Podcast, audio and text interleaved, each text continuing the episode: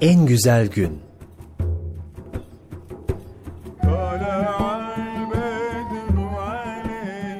Kutlu kafile yoluna devam etmiş ve Medine'nin güneyindeki Kuba köyüne ulaşmıştı. Kainatın sultanı Kuba köyünde birkaç gün kalmaya karar verdi. Orada hemen bir mescit yapıldı ve Resulullah Cuma günü yanındaki Müslümanlarla birlikte Medine'ye doğru hareket etti. Ranuna Vadisi'nden geçerlerken öğle namazının vakti girince Allah Resulü orada durdu ve bir hutbe okuyarak ilk cuma namazını kıldırdı. Namazdan sonra da tekrar Medine'nin yolunu tuttular. Medineliler Peygamber Efendimizin yola çıktığını çoktan öğrenmişler ve heyecan içinde onun yolunu gözlüyorlardı. Her gün yola hakim bir tepe üzerinde bekliyor sonra da dağılıyorlardı. Bu günlerden birinde Medineliler nihayet hasretle bekledikleri mutluluğa kavuştular. Kutlu kafilenin gelmekte olduğu haberini duyan herkes Veda Tepesi'ne doğru koşuşmaya başladı. Ve nihayet sevgili peygamberimiz Medine'ye teşrif etmişlerdi. Onun Medine'ye girişi sırasında Müslümanların sevinci doruk noktadaydı. Alemlerin sultanı karanlık geceye doğan ay gibi Medineliler üzerine doğmuştu. Kadınlar, erkekler, çocuklar, hizmetçiler herkes yollara dökülmüştü. Şüphesiz bu onların en büyük bayramıydı. Müslümanlar sevinç gözyaşları döküyor, şiirler söylüyorlardı. Ay doğdu üzerimize veda tepelerinden. Bizi hayra davet eden aramızda kaldığı sürece şükür vacip oldu bize. Ey aramıza gönderilen elçi, şüphesiz ki sen itaat edilecek bir işle bize geldin. Sesleri Medine semalarına yükselmişti. Medineli Müslümanlar Resulullah'ın gelişine sevindikleri gibi hiçbir şeye sevinmediler. Herkes bize buyurun ya Resulullah diyerek onu evine davet ediyor, devesinin yularını kendi evlerinin bulunduğu tarafa döndürmeye çalışıyordu. Efendimiz ise devenin yularını serbest bırakın çünkü o görevlidir. Allah'ın emrettiği yere gidiyor buyurdu. Efendimizin devesi Kasva yürümeye başladı ve ilerleyerek Seyl ve Süheyl isminde iki yetim gence ait arsaya çöktü. Fakat kısa bir süre sonra tekrar ayağa kalkıp ilerlemeye devam etti. Sonra da Neccaroğullarından Ebu Eyyub Ensari'nin evinin yakınına çöktü. Böylece Efendimizin kalacağı yer belli olmuştu. Efendimiz Aleyhisselam burada yedi ay oturdu.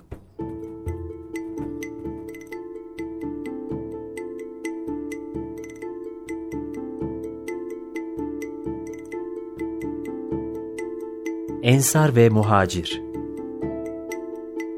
Peygamberimizin Medine'ye gelişinin üzerinden 5 ay geçmişti ki Resulullah Mekke ve Medine'deki aile başkanlarının katıldığı bir toplantı düzenledi. Bu görüşmede dini adına vatanını terk eden muhacirlerin hayatını kolaylaştırmak için Ensar'ı samimi bir işbirliğine teşvik etti.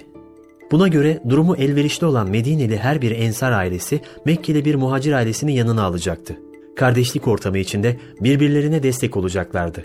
Herkes bu konuda anlaştı ve Resulullah belli sayıda Mekkeli muhaciri aynı anda Medineli Ensar'ın yanına yerleştirdi. Sonra da Mekkeli Müslümanlardan bazılarını hem kendi aralarında hem de Medineli Müslümanlarla ikişer ikişer kardeş yaptı. Bu kardeşlik hem maddi hem de manevi yardımlaşma esasına dayanıyordu. Allah Resulü sallallahu aleyhi ve sellem Mekkelileri Medinelilere ısındırmayı ve İslam'a güç kazandırmayı amaçlıyordu. Zaten Medineli Müslümanlar muhacirleri misafir etmek için birbirleriyle yarışa girmişlerdi. Hatta ''Ya Resulallah, bahçelerimizi de muhacir kardeşlerimizle aramızda bölüştür.'' diye teklif edenler bile olmuştu.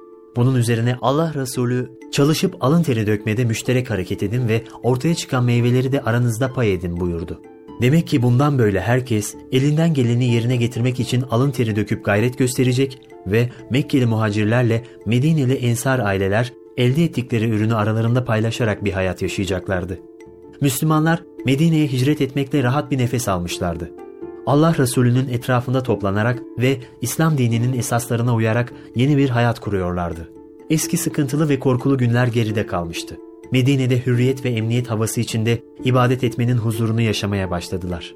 Medineli Müslümanlar o yıl ilk çıkan turfanda meyveyi Peygamber Efendimiz'e getirince Resulullah, Allah'ım şüphe yok ki İbrahim senin kulun, dostun ve peygamberindi.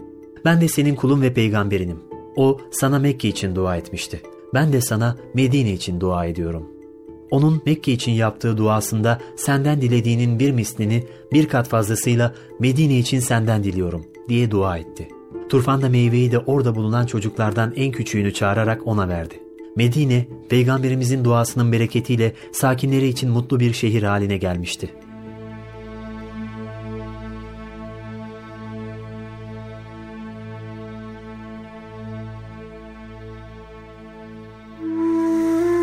Mescid-i Nebevi Medine'de bir mescit olmadığı için ilk zamanlar peygamberimizin bulunduğu her yerde cemaatle namaz kılınıyordu. Müminleri bir araya getirecek, içinde Kur'an ayetlerinin paylaşıldığı, namazların kılınıp Allah Resulü'nün dinlenildiği, günlük meselelerin getirilip çözüme kavuşturulduğu bir mescide ihtiyaç vardı. Bir süre sonra Allah Resulü'nün Medine'ye geldikleri gün Devesi Kasva'nın ilk çöktüğü arsa sahiplerinden satın alındı ve oraya bir mescit yapıldı. Gönüller Sultanı Efendimiz mescidin yapımında bizzat çalışarak Müslümanlara örnek oldu. Kendisinin kerpiç taşıdığını gören sahabilerden biri onu bana ver ben taşıyayım dediğinde sen Allah'a benden daha muhtaç değilsin buyurmuştu. Resulullah ve ailesi için de mescide bitişik odalar inşa edildi. Mescidin inşaatı tamamlandıktan bir süre sonra da yeni minber yapıldı. Bu minber yapılmadan önce Peygamber Efendimiz sallallahu aleyhi ve sellem kolunu bir hurma kütüğüne dayayarak hutbe okuyordu. Şimdi bu kütük yeni bir minberin altında bulunuyordu. Efendimizin hutbe okuduğu bir gün bu kütük deve böğürtüsü gibi ses çıkararak ağlamaya başladı. O sırada mescitte bulunan herkes bu ağlama sesini duymuştu. Efendimiz sallallahu aleyhi ve sellem kurumuş kütüğe neden ağladığını sorunca kütük Resulullah'tan ayrıldığı için ağladığını söyledi. Bunun üzerine Efendimiz onu teselli ederek susturdu ve hayatına cennette devam edeceğini müjdeledi. Kütük ağlamayı bırakınca rahmet peygamberi sahabilerine dönerek eğer ben bu kütüğü sevip teselli etmeseydim kıyamete kadar böyle ağlayacaktı dedi. Sonra da bu hurma kütüğü peygamber efendimizin emriyle yeni yapılan minberin altına gömüldü. Artık günde beş vakit namaz cemaatle yeni inşa edilen bu mescitte kılınmaya başlamıştı. Allah Resulü sallallahu aleyhi ve sellem mescidin ilk ve devamlı imamı, hatibi ve vaiziydi. Müezzinlik görevini de ilk günden itibaren Bilal-i Habeşi'ye vermişti. Her namaz vakti Müslümanlar mescidin önünde toplanıyorlar, namaz vaktini ise güneşin konumuna göre belirliyorlardı. Zamanı tahmini ayarlayarak namaza geldikleri için cemaatle namaz kılma düzeni tam sağlanamıyordu. O zamana kadar Es-salah, Es-salah, namaza, namaza veya Es-salatu camiatun, namaz toplayıcıdır, namaz için toplanın şeklinde namaza davet vardı. Ancak bu şekildeki bir çağrı yeterli olmuyor, uzakta oturanlar bu sesi duymadıkları için namaza yetişemiyorlardı. Bir gün Efendimiz sallallahu aleyhi ve sellem sahabilerini toplayarak onlara Müslümanları namaza çağırmak için nasıl bir yöntem kullanmak gerektiğini danıştı. Sahabiler birçok teklif getirdiler. Çan ya da boru çalalım, ateş yakalım dediler. Fakat Peygamberimiz bunların hiçbirini kabul etmedi. Ortak bir karara varılamayınca toplantı sona erdi. Bugünlerden birinde Abdullah İbni Zeyd isimli sahabi değişik bir rüya görmüştü. Sabah gelip gördüklerini hemen Resulullah'a anlattı. Bu gece rüyamda yanıma yeşil elbiseli bir adam geldi. Elinde büyük bir çan vardı. Kendisine dedim ki, o çanı bana satar mısın? Onu ne yapacaksın? Onunla insanları namaza çağıracağım. Sana bundan daha hayırlısını öğreteyim. Nedir o dedim. O da hemen kıbleye karşı durdu ve okumaya başladı. Allahu Ekber, Allahu Ekber, Allahu Ekber, Allahu Ekber. Eşhedü en la ilahe illallah, eşhedü en la ilahe illallah. Eşhedü enne Muhammeden Resulullah. Eşhedü enne Muhammeden Resulullah. Hayyâles selah, hayyâles selah. Hayyâlel felah, hayyâlel felah. Allahu Ekber, Allahu Ekber. La ilahe illallah. Aynı gece onunla birlikte birçok sahabi de buna benzer rüyalar görmüşlerdi. Öğretilen ezanda değişiklik yoktu. Hazreti Ömer de aynı rüyayı görenler arasındaydı. Efendimiz sallallahu aleyhi ve sellem sahabilerin her birini dinledikten sonra Abdullah İbni Zeyd'e dönerek gördüğünü Bilal'e öğret, ezanı Bilal okusun. Onun sesi seninkinden gürdür buyurdu. Namaz vakti gelince Bilal Medine'nin en yüksek yerine çıkarak gür sesiyle İslam'ın ilk ezanını okudu. Mescid-i Nebevi ve bitişiğindeki odaların inşası tamamlandıktan sonra Peygamberimiz Ebu Eyyub'un evinden taşındı ve kızlarıyla birlikte kendileri için yapılan odalarda oturmaya başladılar. Kısa bir süre sonra Allah Resulü ile Hazreti Ebu Bekir'in kızı Ayşe'nin düğünleri yapıldı. Nişanları hicretten önce Mekke'deyken yapılmış, düğün ise sonraya bırakılmıştı.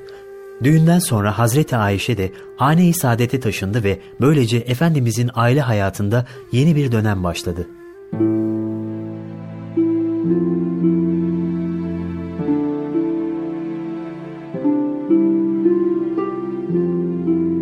Suffe Ashabı İslam dini artık büyük küçük herkese Resulullah'ın mescidinde öğretilmekteydi. Peygamberimiz sallallahu aleyhi ve sellem burada sahabilere günlük dersler veriyordu. Ayrıca mescidin avlusunda sürekli ikamet eden 70 kadar fakir Müslüman vardı. Evi ve ailesi olmayan bu müminler peygamberimizin yanından ayrılmaz, söylediklerini ezberler, İslam'ı iyice öğrenirlerdi. Bu kimselerin kaldığı yere suffe, kendilerine de suffe ashabı dendi. Suffe'dekiler geceleri namaz kılar, Kur'an okur ve ders görürlerdi. Gündüzleri de su taşırlar, odun toplayıp satarlar ve onunla yiyecek satın alırlardı. Peygamberimizin öğretmenliğinde dünyanın en güzel insanları ilk İslami okul olan Suffe'de yetişti. Peygamberimiz onları kendinden önce düşünüyor, asabına da onlara göz kulak olmalarını tavsiye ediyordu. Suffe'dekiler Arap Yarımadası'nın dört bir köşesinde görev yapmak üzere yetiştiriliyordu. Yeni Müslüman olmuş kabilelere gönderilecek Kur'an ve hadis öğreticileri onların arasından seçiliyordu. Onlar ilim yönüyle Peygamber Efendimizin mirasçıları konumundaydılar. Efendimiz'den en çok hadis rivayet etmiş olan Ebu Hureyre de Suffe ashabındandı.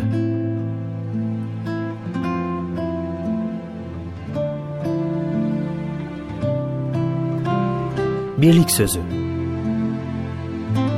Efendiler Efendisi'nin Medine'de kurduğu kardeşlikle Müslümanlar mallarıyla ve canlarıyla birbirine destek olmaya söz vermişlerdi. Bu uygulamayla Allah Resulü Medine'de güçlü bir İslam toplumunun temelini atmıştı. Ancak o gün için yaklaşık 10 bin nüfuslu Medine'de 1500 kadar Müslüman nüfusun yanında 4000 civarında Yahudi, 4500 kadar da Arap müşrik bulunmaktaydı.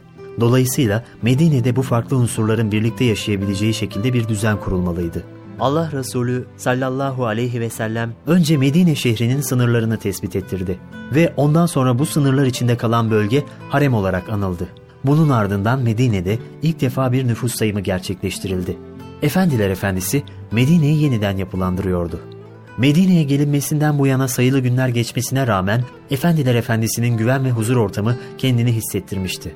Medineliler aralarında çıkması muhtemel anlaşmazlıklarla konuyu çözüme kavuşturma merciği olarak Efendimiz'e müracaat edilmesi gerektiği hususunda hemfikirdi. Şehre herhangi bir düşman saldırısı olması halinde birlik olunması zorunluydu. Bu sebeple Peygamber Efendimiz Medine'de yaşayan bazı kabileler ve Yahudilerle bazı anlaşmalar yapacaktı. Medine'deki ilk anlaşma Evs ve Hazreç kabileleri arasında yapıldı. Böylece Efendimiz sallallahu aleyhi ve sellem yazılı bir anlaşmayla Medine'nin yönetimini üzerine almış oldu. Anlaşma da şöyle başlıyordu. Bismillahirrahmanirrahim. Bu anlaşma Nebi olan Muhammed tarafından Kureyş ve Yesrib'deki Müslüman ve müminler onlara tabi statüdeki diğer insanlarla daha sonra da gelip aynı şartları kabul edenler ve ortak savunma konusunda müşterek hareket edenler arasında gerçekleşen bir anlaşmadır. Bunların hepsi diğer insanlar karşısında tek bir ümmettir. Bu ifadelerin ardından anlaşmada bütün kabilelerin toplumda iyi ve güzel olanı yaygınlaştırması, kötü ve çirkin olanı da ortadan kaldırmaya çalışması kararlaştırıldı. Her şeye rağmen vuku bulan anlaşmazlıklardaysa Allah'ın ve onun Resulü Hazreti Muhammed'in vereceği hükme rıza gösterilecekti. İkinci anlaşma Yahudilerle yapıldı. Bu anlaşmaya göre Yahudiler de savaş tehlikesine karşı aynen Müslümanlar gibi maddi katkı sağlayacaktı. Medine müşterek koruma altına alınacak ve savunmada yardımlaşma bir esas olacaktı. Müslümanlar da Yahudiler de dini hayatlarını özgürce yaşayabileceklerdi. Müslümanlar Allah kelamı Kur'an hükümlerine göre meselelerini çözüme kavuşturduğu gibi Yahudiler de kendi kitapları olan Tevrat'a göre aralarında hükmedecek ve kimse bir diğerinin dini anlayışına müdahale etmeyecekti. Şayet buna rağmen uygulamada bir ihtilaf vuku bulursa yine bu Allah'ın emirlerine ve onun Resulü Hazreti Muhammed'in hakemliğine başvurularak çözüme kavuşturulacaktı.